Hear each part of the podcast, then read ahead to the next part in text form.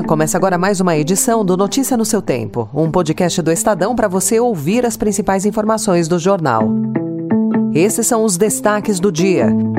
Ofício da Lava Jato à Suíça surge e enfraquece decisão de Toffoli. Tese do crime de multidão sustenta julgamento do 8 de janeiro. E soja supera veículos e se torna o produto mais vendido pelo Brasil à Argentina. Hoje é quinta-feira, 14 de setembro de 2023. Estadão apresenta Notícia no seu tempo.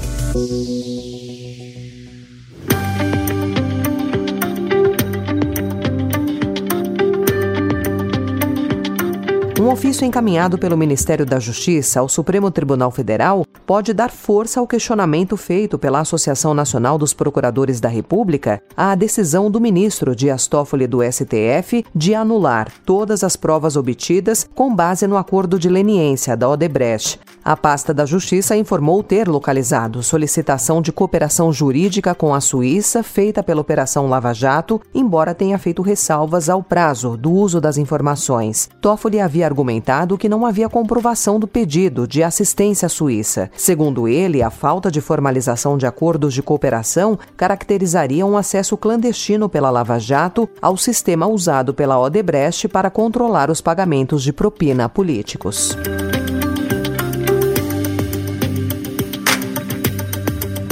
Seis diretórios nacionais de partidos comprovaram menos de 10% dos seus gastos do ano eleitoral de 2022 na prestação de contas que devem apresentar ao Tribunal Superior Eleitoral. PL, Novo, PCdoB, PCB, PMB e PSDU entregaram documentos que representam uma parcela muito pequena daquilo que dizem ter gasto ao longo de todo o ano passado. O levantamento foi feito pelo movimento Transparência Partidária. Questionado pela reportagem, o TSE confirmou que os dados que os partidos cadastram podem ser alterados mesmo depois que o processo judicial começa. Especialistas dizem que a falta de sanções prejudica a transparência na prestação de contas, inclusive de verbas públicas.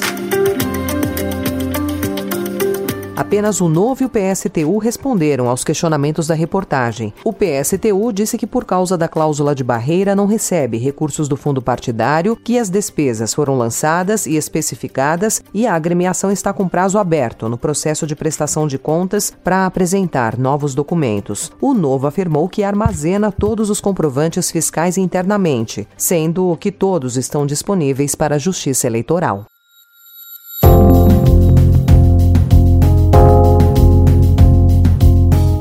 Ao começar a julgar o primeiro réu no 8 de janeiro, a Procuradoria-Geral da República e o ministro Alexandre de Moraes apresentaram a tese principal em defesa da condenação de parte dos 1.345 acusados. Moraes encampou o entendimento jurídico dos crimes multitudinários, ou seja, praticados por uma multidão. É, não há nenhuma dúvida no direito penal é, da existência e dos elementos que constituem é, esse crime. E o exemplo clássico é uma rixa, é, é uma briga de torcidas uniformizadas, onde você não precisa identificar que o A deu um soco no B, o, o C levou uma cadeirada do D, ou seja, são grupos que praticaram um crime e você é, descreve a conduta. Escalado para coordenar as investigações, o subprocurador-geral da República, Carlos Frederico Santos, seguiu a mesma linha o Ministério Público Federal não tem que descrever a conduta de cada um dos executores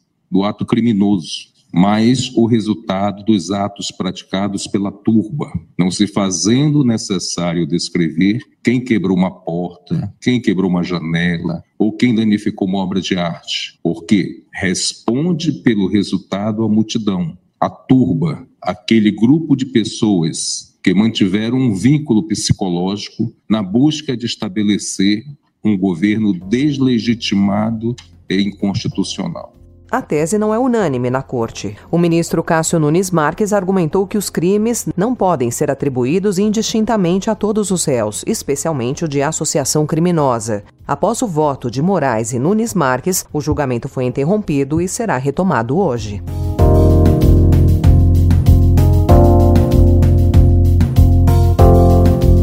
Em economia, a informação de que os estragos provocados pela maior seca em seis décadas à produção agrícola na Argentina fizeram com que a soja se tornasse o principal item de exportação do Brasil ao país vizinho, algo que nunca tinha acontecido antes. A diferença em relação aos automóveis já passa de 430 milhões de reais desde o início do ano até o mês passado.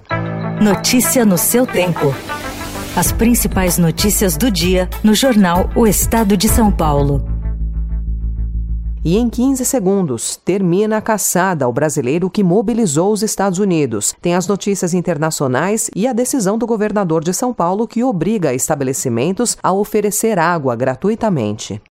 Quer saber mais sobre a importância da economia circular e da correta destinação das embalagens? Ouça o podcast patrocinado pela Tetra Pak, aqui no canal Notícia no seu Tempo do Estadão.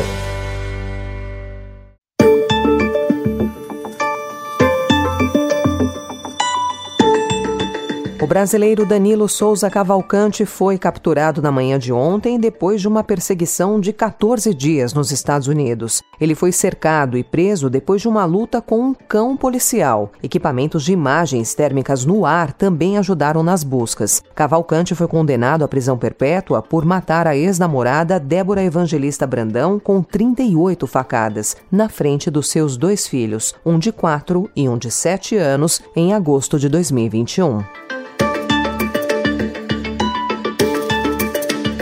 E o ministro da Justiça, Flávio Dino, sugeriu que o Brasil poderá deixar a jurisdição do Tribunal Penal Internacional, confirmando o que disse o presidente Lula, que questionou na Índia a adesão do país à corte.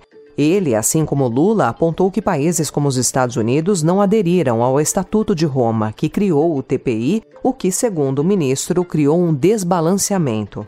Tribunal Penal Internacional foi incorporado ao direito brasileiro, contudo, muitos países do mundo, inclusive os mais poderosos do planeta, não o fizeram.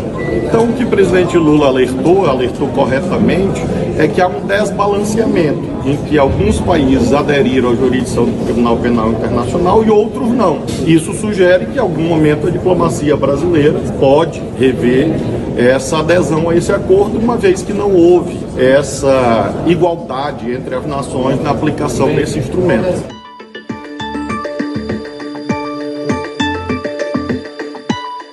존경하는 러시아 연방 대통령 울라디미르 울라디미로비치 푸틴 동지의 건강을 축원해서 위대한 러시아의 새로운 승리를 위해서 저로 친선이 끊임없는 강화 발전을 위해서 O ditador da Coreia do Norte, Kim Jong-un, prometeu ontem apoio incondicional ao presidente da Rússia, Vladimir Putin, e a sua luta sagrada contra o Ocidente. Kim chegou à Rússia de trem e foi recebido por uma banda militar e tapete vermelho. Essa é a primeira viagem dele desde o início da pandemia. Ao fim da reunião, não estava claro se algum acordo havia sido fechado.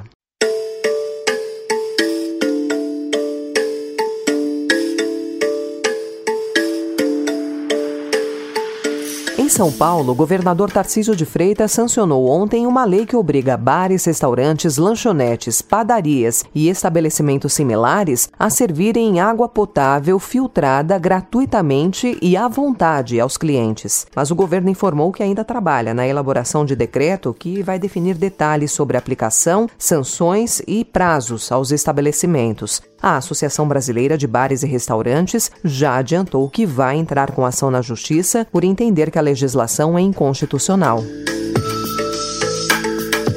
Tarciso também sancionou ontem a lei que torna o Dia da Consciência Negra, celebrado em 20 de novembro, um feriado estadual em São Paulo. Para encerrar a notícia de que a Universidade de São Paulo, a USP, é a melhor instituição de ensino superior da América Latina e Caribe, segundo o QS World University Rankings 2024, que é um dos rankings mais relevantes do mundo inteiro. Desde 2018, a USP estava em segundo ou terceiro lugar no levantamento.